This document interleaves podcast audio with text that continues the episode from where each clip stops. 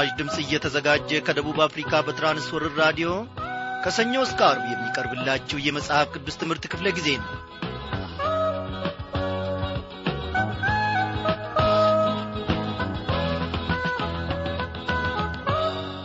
ምስጋና የሚገባው እግዚአብሔር አምላካችን ስሙ ለዘላለም እየተመሰገነ ይሁን። እነሆ በእያንዳንዱ ቀን ውስጥ ታላላቅና ድንቅ ነገሮችን የእጆቹንም ሥራ ሁሉ እያስታወቀንና እያስተማረን ለዚህች ለተወደደች ምሽት ደግሞ እንድንበቃ ፈቃዱ ሆኗል። በዛሬው ምሽት ክፍለ ጊዜ ጥናታችን ያው ተከታታዩን የኦሪት ዘፍጥረት ጥናታችንን እንቀጥላለን ማለት ነው። እንግዲህ እግዚአብሔር አምላካችንን እያሞጋገስንና እያወዳደስን እስከ መጨረሻ ሰዓት ድረስ አብረን እንቆያለን። ኦ ስሙ ብሩክ ይሁን። ሳናውን አረሳው እውነቱንም አንዘነጋም ሲለኛል በማዳኑ አንከባከቡኝ በየቀኑ ያደረገኝ ቆጥሬ አንተ በሰውን ተናግሬ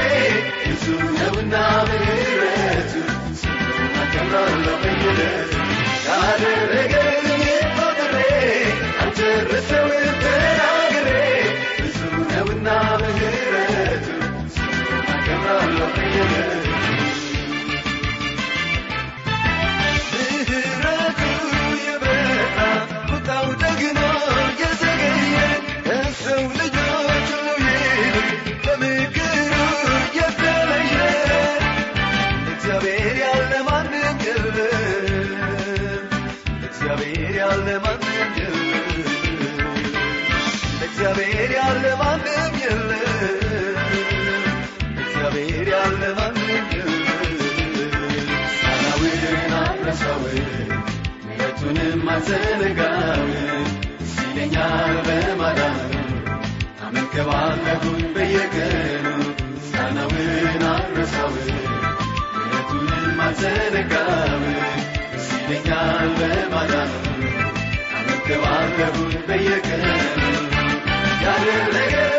ቆጥሬ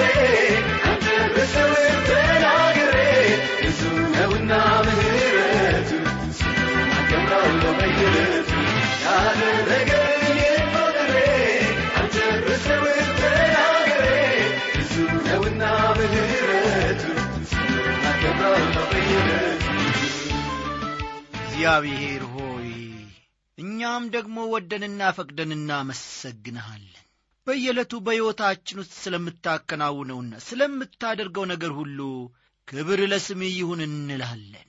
በፊትህ ስለ ታሰብን በፊትህ ስለ ታየን እኛን ሳትንቀን ደካሞች ናቸው ኀጢአተኞች ናቸው ብለ እግዚአብሔር ሳታገለን ታላቁንና ሰማያዊ ምስጢርህን የእጆችህንም ሥራ ሁሉ በየዕለቱ ስለምታስታውቀን እናመሰግንሃለን። ዛሬም ደግሞ ከአንተ ማዕድ ለመመገብ ቀርበናልና እግዚአብሔር ሆይ ተናገረን። ጌታ እግዚአብሔር አምላካችን ሆይ በዚህች ምሽት ደግሞ ድንቅን ነገር ማየት እንድንችል የልቦናችንን ዐይኖች ሁሉ አብራ።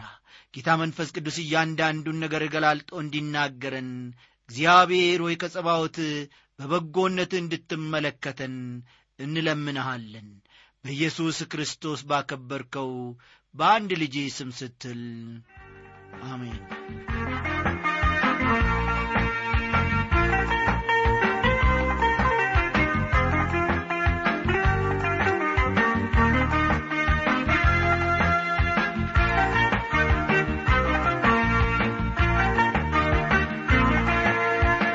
ክቡራን አድማጮች ባለፈው ተከታታይ ትምህርታችን ከኦሪት ዘፍጥረት ምዕራፍ አንድ ስለ ዓለማት አፈጣጠር እንዲሁም ስለ ምድር አመሰራረት ስንመለከት ነበረ። ዛሬም የዚያን ተከታይ ክፍል ይዘንላችሁ ቀርበናልና እስቲ መጽሐፍ ቅዱሶቻችሁን ገለጥ ገለጥ አድርጋችሁ ኦሪት ዘፍጥረት ምዕራፍ አንድ ቁጥር ዘጠኝና አስርን ተመልከቱ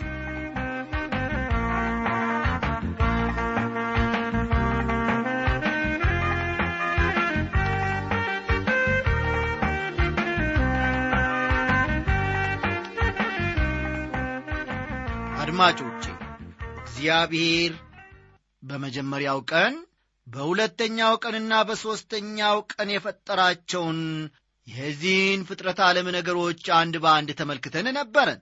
ዛሬም እንግዲህ ያው አንድ ላይ ከቁጥር ዘጠኝና አስር በመነሳት እንቀጥላለንና እስቲ መጽሐፍ ቅዱሶቻችሁን ገለጥ አድርጋችሁ ቁጥር ዘጠኝና አስርን ተመልከቱ። እንዲህ ይላል እግዚአብሔርም ከሰማይ በታች ያለው ውሃ በአንድ ስፍራ ይሰብሰብ የብስም ይገለጥ እንዲሁም ሆነ። እግዚአብሔርም የብሱን ምድር ብሎ ጠራው የውሃ ማከማቻውንም ባሕር አለው። እግዚአብሔርም ያ መልካም እንደሆነ አየ ይላል። በመጀመሪያ ላይ ያለው ውሃ ታች ካለው ውሃ እንደ ተለየ ተመልክተናል። አሁን ደግሞ ውሃው ከየብስ ሲለይ እንመለከታለን። ይህም ደግሞ ሳይንሳዊ ድጋፍ የሌለው እንዳይመስላችሁ በዚህ ምድር ላይ ያሉ ከፍተኛ ስፍራዎች በሙሉ በአንድ ወቅት በውሃ ተሸፍነው እንደነበር ራሳቸው ሳይንቲስቶቹ የሚናገሩት እውነታ ነው። እግዚአብሔርም የብሱን ምን ብሎ ጠራው ነው የሚለው? ምድር ብሎ ጠራው ይላል። እግዚአብሔር በዚህን ወቅት ለሰው ልጅ ምቹ መኖሪያ ለማዘጋጀት ሁኔታዎችን እያዘጋጀ ሁኔታዎችንም እያመቻቸን ያለው። ምንም እንኳ አንዳንዶች ሰው የተገኘው ከባህር ነው ቢሉም ሌሎች ደግሞ የባህር አረም ውጤት እንደሆነ ቢናገሩም እኛ እስከምናውቀውና እስከሚገባን ድረስ የሰው ልጅ ባህር ውስጥ መኖር የሚችል ፍጡር አይደለም። የሚኖርበት ደረቅ ምድር ያስፈልገዋልና እግዚአብሔር ለሰው ልጅ ምድርን ይኖርበት ዘንድ አዘጋጅቷል። ቁጥር አሥራ አንድን ተመልከቱ። እግዚአብሔርም ምድርን ዘርን የሚሰጥ ሳርና ቡቃያን እንደ ወገኑ ዘሩም ያለበትን ፍሬን የሚያፈራ ዛፍን ታብቅል አለ እንዲሁም ሆነ ይላል። እስከ ኖህ ጥፋት ውሃ ዘመን ድረስ የሰው ልጅ አትክልት በል ነበር። ማለትም የሰው ልጅ እስከ ኖህ ጥፋት ውሃ ዘመን ድረስ አትክልት ይበላ ነበረ። ፍራፍሬዎችንና አትክልቶችን ብቻ ነበር የሚመገበው። አትክልቶችና ቡቃያዎች የተገኙት በሦስተኛው ቀን ነበረ። ቁጥር 12ና 13ን እንመልከት። ምድርም ዘርን የሚሰጥ ሳርና ቡቃያን እንደ ወገኑ ዘሩም ያለበትን ፍሬን የሚያፈራ ዛፍን እንደ ወገኑ አበቀለች። እግዚአብሔርም ያ መልካም እንደሆነ አየ። ማታም ሆነ ጠዋትም ሆነ ሦስተኛ ቀን ይላል። አሁን ደግሞ ስለ አራተኛ ቀን እንመለከታለን። በዚህ ጊዜ ፀሐይ ጨረቃና ከዋክብት ታዩ። እግዚአብሔርም አለ ቀንና ሌሊትን ይለዩ ዘንድ ብርሃናት በሰማይ ጠፈር ይሁኑ። ለምልክቶች ለዘመኖች ለዕለታት ለዓመታትም ይሁኑ ይላል ቁጥር አሥራ አራትን ይመለከቷል። በዚህ ጊዜ እግዚአብሔር ፀሐይ ጨረቃ ከዋክብትን አልፈጠረም። ምክንያቱም አስቀድሞ ነበሩና በዚህ ጊዜ ያደረገው ነገር ቢኖር ስፍራ ስፍራቸውን ማስያዝ ነው። ከቁጥር 15ና 16 እንደምንመለከተው ደግሞ ፀሐይ በቀን ታበራለች ጨረቃ ደግሞ በሌሊት ታበራለች። ከዋክብትም እንዲሁ የራሳቸው ድርሻ አላቸው ቁጥር 17ና 18ንም እንዲሁ ተመልከቱ። በዚህ ክፍል እንደምንመለከተው መለያየቱን ያመጣው እግዚአብሔር ነው። እግዚአብሔር ብርሃንን ከጨለማ ለየ ይላል። በቁጥር 17ና 18 ውስጥ እግዚአብሔር ዛሬም ይለያል። አንዳንድ ሰዎች በመልካምና በክፉ መካከል ያለው ልዩነት ምንድን ነው በማለት ይጠይቃሉ። እግዚአብሔር የልዩነት ገደብን አኖሯል መልካሙን እንዴት እናውቃለን እግዚአብሔር መልካሙን ተናግሯል። በብርሃንና በጨለማ መካከል ልዩነት የመኖሩን ያክል እንዲሁ በመልካምና በክፉ መካከልም ልዩነት አለ። ልዩነቱን ያኖረው ራሱ እግዚአብሔር ነው።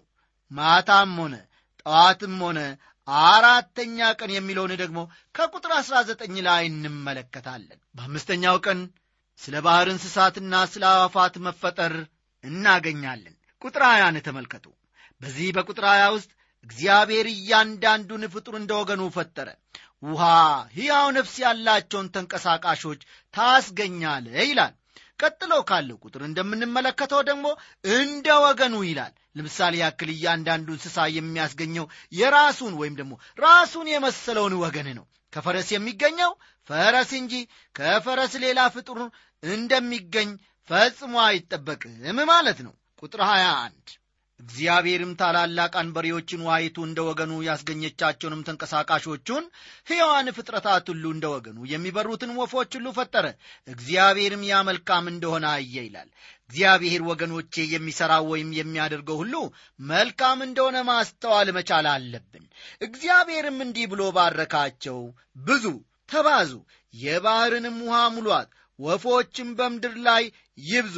ማታም ሆነ ጠዋትም ሆነ አምስተኛ ቀን ይላል። ቁጥር 22ና 23 በስድስተኛው ቀን ደግሞ ስለ እንስሳትና ስለ አራዊት መፈጠር እንመለከታለን።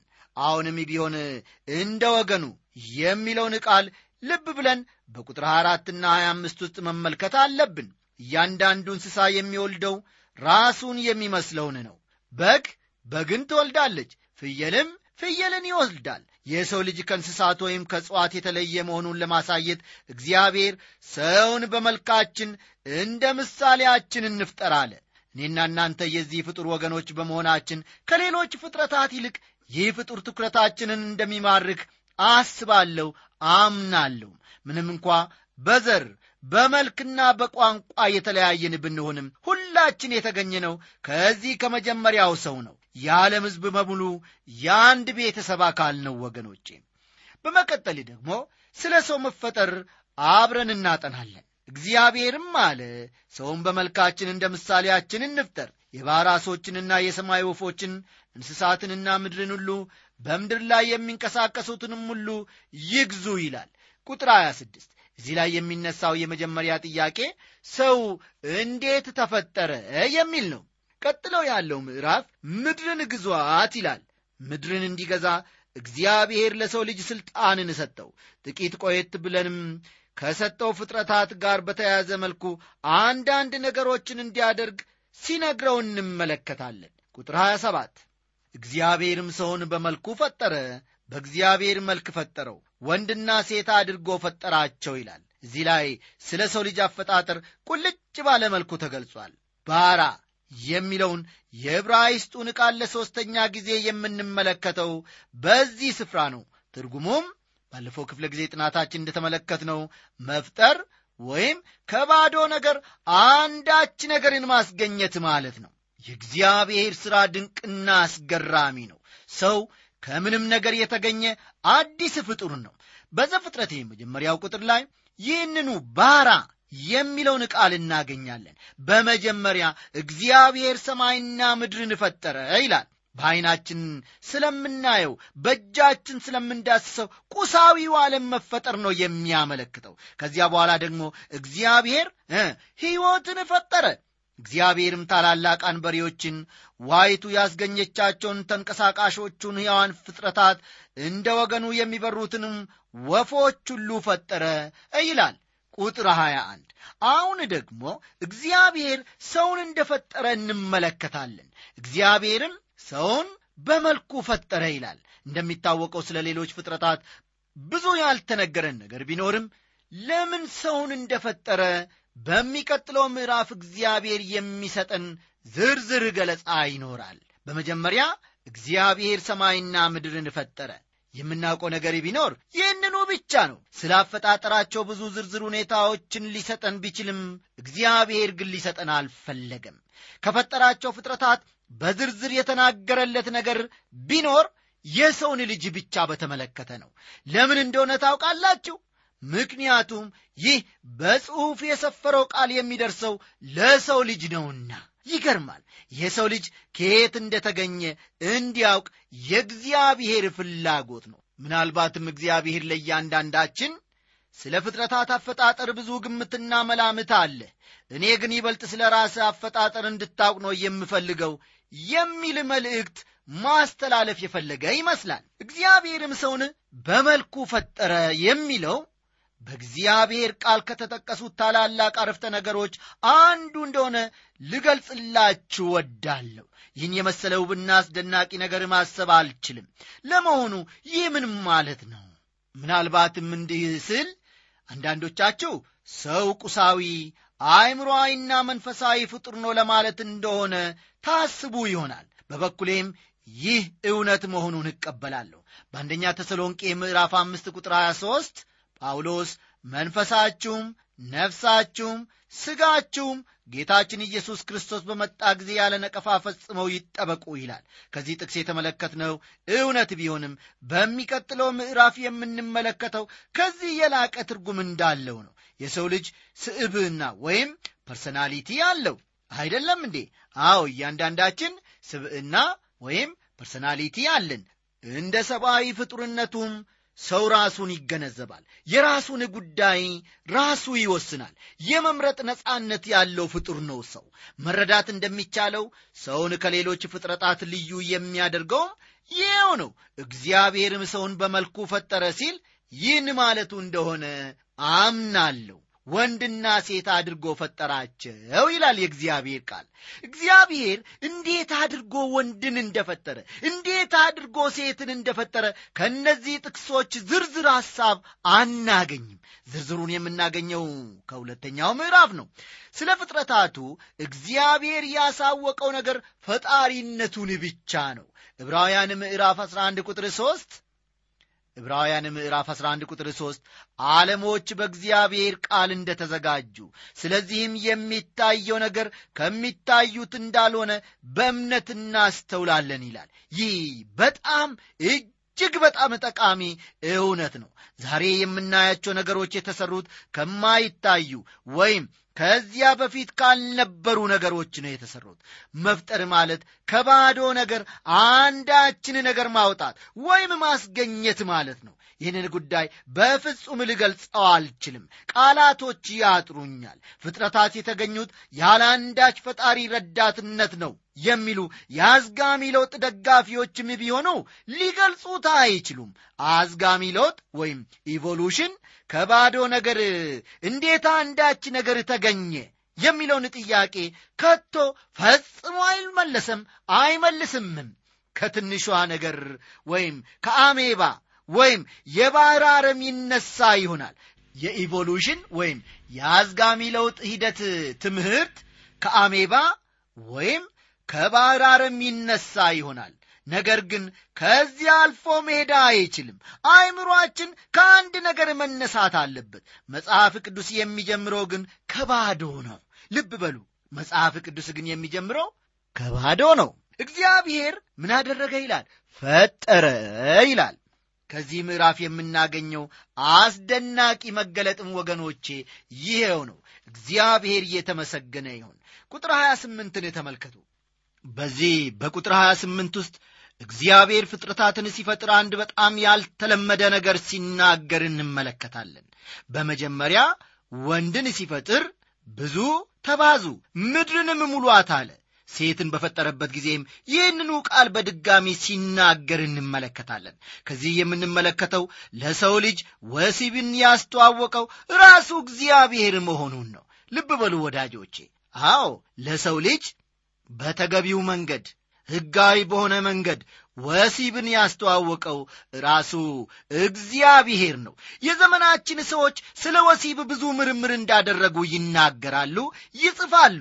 ይሁን እንጂ ገና ከመጀመሪያውኑ በዚህ ስፍራ ተጠቅሶ እንመለከታለን። የሰው ልጅን በዚህ ምድር ለማስገኘት እግዚአብሔር በአራት መንገዶች ተጠቅሟል።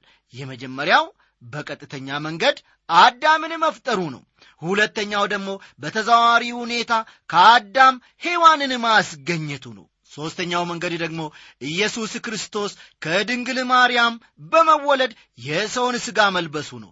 አራተኛውና በጣም የታወቀው መንገድ ደግሞ በወንድና በሴት ግንኙነት አማካይነት የሰው ልጅ መወለዱ ነው። የሰው ልጅ ይህን በተፈጥሮአዊ መንገድ የመባዛቱን መንገድ የእግዚአብሔር ዓላማ ወዳልሆነ ዝቅተኛ ደረጃ አውርዶታል። እግዚአብሔር ሰውን የፈጠረው እርስ በርሱ እንዲባዛ ነው። ይህ በጣም የከበረና መሠረታዊ እውነት ነው። ሰዎች ግን ወሲብን በተመለከተ አስቀያሚና ከስርዓት የወጣ ነገርን ይጽፉና ስነ ጽሑፍ ይሉታል። ድንቄም ስነ ጽሑፍ ጋጠ ወጥነትና ምግባረ ብልሹነት የሞላበትን እንቅስቃሴ ኪነት ይሉታል። አንዳንድ ሰዎች ወሲብን በተመለከተ መጽሐፍ ቅዱሳዊ እውነቶችን እየተቃወሙ ይናገራሉ። ስነ ጽሑፍና ኪነት በማለት አንዳንድ መጻሕፍትን የሚጽፉትና አንዳንድ ዝግጅቶችን የሚያደርጉት ሰዎችን እያሳቱ ለራሳቸው ብር ለማጋበስ ብቻ ነው የሚሽቀዳደሙት የሚሮጡት። እግዚአብሔር ሰውን በአምሳሉ ፈጠረው። እግዚአብሔር የራሱ ስብዕና ያለው አምላክ ነው። የሰው ልጅ የራሱ ስብዕና እንዲኖረውም ዘላለማዊ ነፍስን በውስጡ አኑሯል። ሰው የራሱ ግንዛቤ አለው። ክፉና ደጉን የመምረጥ መብት አለው። ሞራላዊ ኃላፊነትም አለበት። የእግዚአብሔር አምሳል ነውና ምድርንም ግዟት በማለት እግዚአብሔር ለሰዎች ሥልጣን ሰጥቷቸዋል።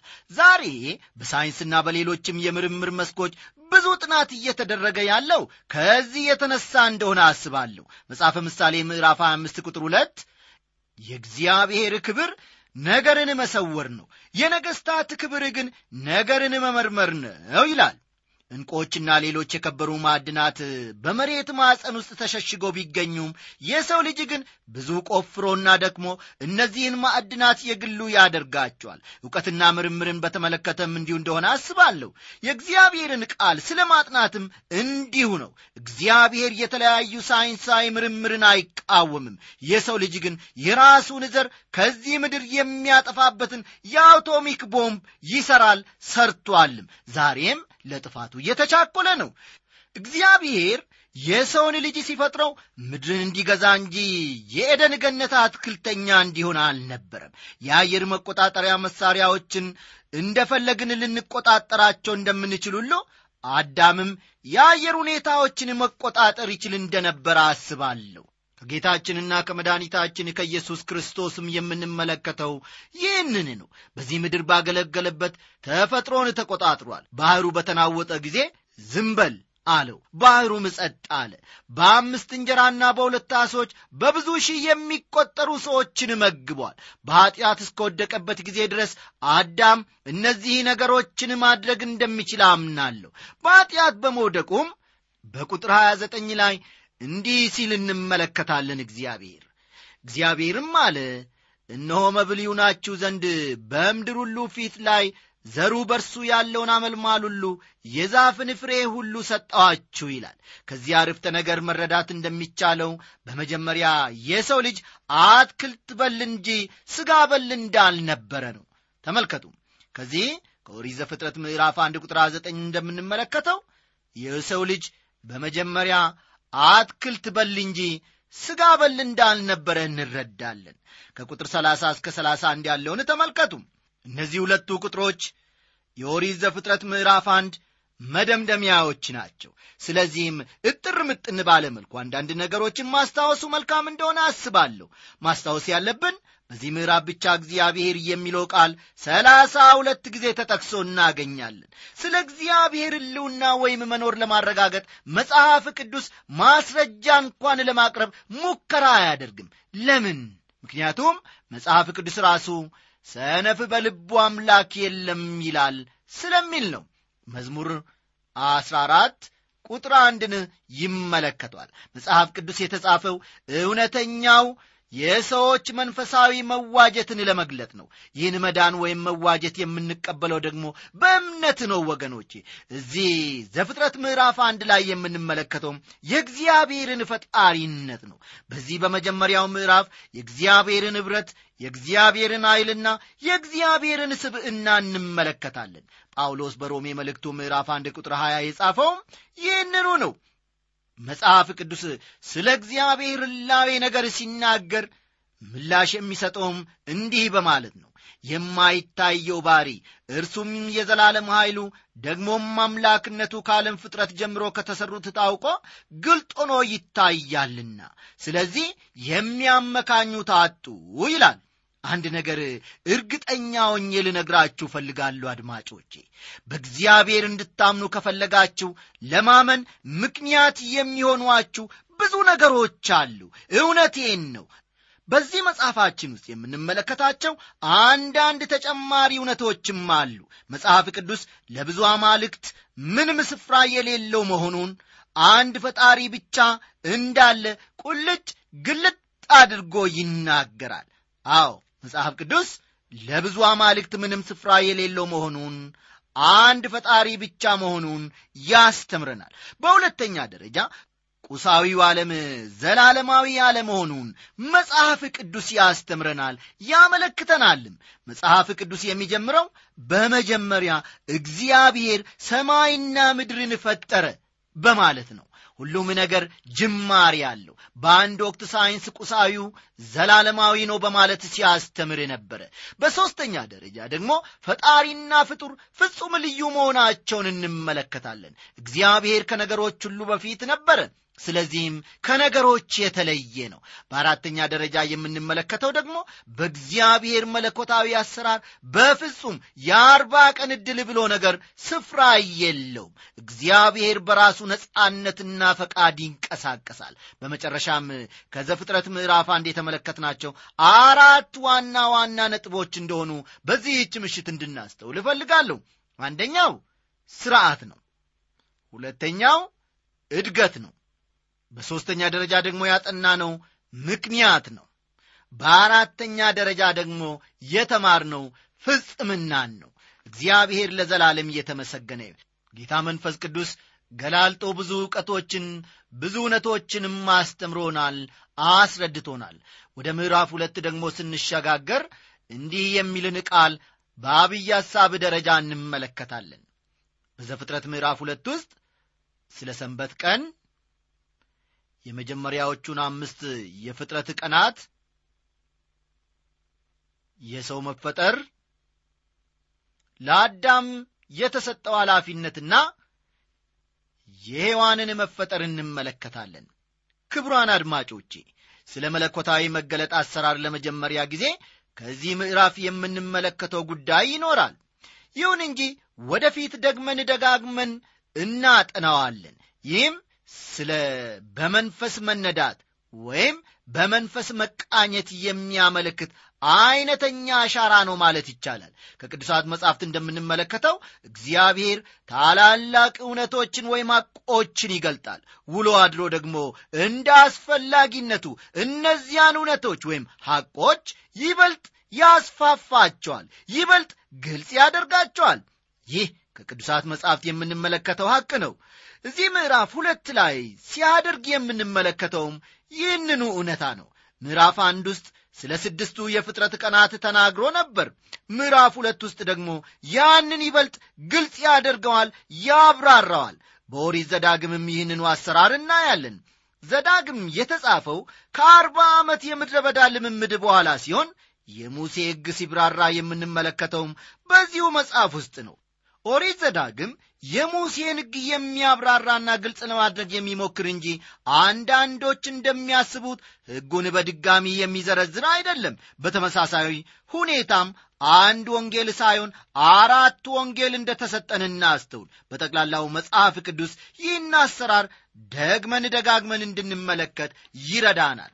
ስለ ሰንበት ቀን የሚያወሳውን ከቁጥር አንድ እስከ ሦስት ባለው ስፍራ መመልከት ትችላላችሁ ዘፍጥረት ምዕራፍ ሁለት ከቁጥር አንድ እስከ ሦስት ያለውን ስለ ሰንበት የሚያወሳውን ክፍል ይገልጣልና በኋላ በደንብ ተመልከቱ። ለመሆኑ እግዚአብሔር ከሠራው ሥራ ሁሉ አረፈ ሲል በዚህ ክፍል ውስጥ ምን ማለቱ ነው? ብዙ ስለ ሠራ ደከመው እንዴ? ስለዚህ እረፍት አስፈለገውን? በዚህ መልኩ የምናየው ከሆነ በጣም ተሳስተናል። እግዚአብሔር ከሥራው አረፈ። ስድስት ቀን የሠራውን ተመለከተ። ሁሉም መልካምና ውብ እንደሆነ አየ።